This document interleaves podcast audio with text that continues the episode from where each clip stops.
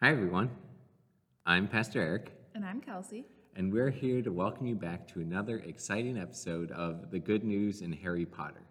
Today, we'll be talking about Harry Potter and the Chamber of Secrets, Chapter 3 The Burrow. So, Kelsie, what do you like about this chapter?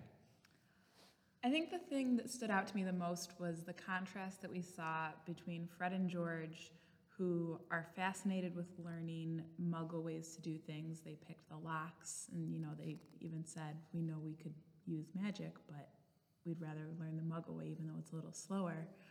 And then you have Mr. Weasley, who's completely fascinated with learning about muggle things, but he likes to take them apart and then enchant them to do magic. Yeah, I thought that's a really interesting point of the Weasley's life where there's a large majority of them that just find muggles so very interesting. And I love that Fred and George are like James Bond spy masters in this, mm-hmm. picking locks, sneaking through the house, you know, stealing stuff and bringing it back up to Harry's room all unnoticed. Yeah, as this was happening, I was thinking Fred and George have never been in the Dursleys' house before, but yet they just crawl in, pick a lock, go down the stairs, and are just like, oh yeah, we'll figure it out. We'll find your trunk and get it back up. And they do. All those years uh, uh, strategically avoiding Filch have just paid off, and the Dursleys are no match for them. Absolutely. Um, then uh, Harry, they break out, and I love Harry's parting words to uh, the Dursleys here. See you next summer. It's almost like uh, uh, like one little like stick it to them as I assume that the bars are still attached to their car as they fly away, and this you know who knows how much damage was just done to the house to rip these off. Yeah, I just picture him sticking his body out of the window, floating in a car in the sky, just waving out to them, and the Dursleys just not even being able to take in what just happened. Um, I also really enjoyed when they get home from the flying car incident and Mrs. Weasley is coming across the lawn, obviously upset that her three kids disappeared into the night and took a flying car. And it's pointed out that both are all Ron, Fred, and George are all taller than Mrs. Weasley, yet they're still cowering because they know that they are in deep trouble with her. Yeah, you definitely get the sense that the Weasley household is a matriarchal household. Oh, yes. Um, uh, uh, Mr. Weasley seems at most like just a component to the rest of the family's uh, uh, uh, personalities, but they all follow Mrs. Weasley's direction. Yeah, well, you even see it later in the chapter when he gets home and Mrs. Weasley tells them they stole the, the flying car, and his first reaction is, How did it go? And then Mrs. Weasley even scolds Arthur Weasley for that, and then he's like, Oh, yes, oh, yes, that was wrong, boys. Uh, uh, but this whole preconception that the Weasleys have with the Muggle world, uh, I think it's so very cool because you think wizards, you know, that's the best way to do absolutely everything. Yeah. Uh, you can fly on broomsticks, you can enchant cars, you can do everything. You can just, you know, build extensions onto your house by just flicking your wand. Yeah, and they don't even have to be structurally sound. No, the magic will take care of it. And then to see this family just love the ways that muggles just try and get around without magic, like mm-hmm. clocks and everything. Like, how do those work? Just fascinated by them. Mm-hmm. and fascinated by the fact that muggles don't even think about magic as a possibility. Mr. Weasley says, you know, muggles will go to great lengths to look past magic, but it's because it's not even in the realm of possibility to them, and they find that so fascinating. I know, I was thinking about this yesterday night. Uh, uh, the sheer amount of owls that the wizarding world must use. Oh, yeah. that we must just never notice owls. yeah. And when they were talking about, um, Mr. Weasley was talking about his raids and that wizards bewitch keys to get smaller and smaller, so the muggles think they've lost them.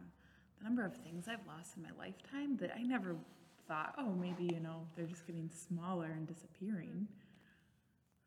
Those pes- pesky wizards causing you to lose your car keys That's who I'm over and over again. From now on, it's not my fault that I lost something. The wizards must have made it smaller. But I, I, I love this love that they have for these mundane, ordinary things. Even Harry seems to get swept up in this uh, when he goes there because everything's new and he's never been in a muggle in a magical house before, and he just wants to do the household chores Yeah. because he's never done a denoming before, and so these mundane things that you would think people would find normal or average. That is where the most joy and excitement comes from from the people in this chapter. Yeah. Well, I mean, I don't blame Harry. Even the Weasleys say that denoming is boring, and then they're out there throwing gnomes in the air, seeing who can throw it the furthest. Like, that sounds pretty fun for a household chore. Yeah, I would take that over cleaning my kitchen any day of the week. Absolutely. But I, I, I- I find this a nice little corollary between how God comes to us, right? God reveals himself to us in the most ordinary things. We talk about bread, wine, water, word, things that are absolutely unremarkable, things that would have been around in any house, around at any dinner table. That is the vessel that God chooses to come to us as, not as something like gold plated or gilded or even magical, mm-hmm. but through the ordinary. And I think there's a lesson that we can take from that. Often, our world is filled with moments of glitz and glam, things that we get swept up in. Have you ever just like found a gadget online that you just absolutely had to have? I know I have. I've been I'm if I'm honest about myself, I've been currently shopping for these rainbow colored glasses for like the last three days on different websites because I just think they would look fabulous. And I just get swept up in these flashy things, right? Mm-hmm. I mean, the number of packages sent to my house during quarantine alone definitely speaks to that. So maybe one of the things that we can do as people of God is to look around our life at the mundane, at the ordinary, the things that you wouldn't even stop to think twice about, and just wonder. Maybe it is in our absolutely most ordinary plain selves, our most ordinary and mundane moments, that God's grace continually shines down upon us and gives us something absolutely mystical to wonder at. Maybe it's in doing your chore, or maybe it's in just looking outside and hearing a soft breeze whistle through the trees. That these things that we shouldn't think twice about are really the gifts of God that just come and fulfill our lives. And it's perhaps in those moments that we find our true selves and our true fulfillment as perfect creations of God. Amen.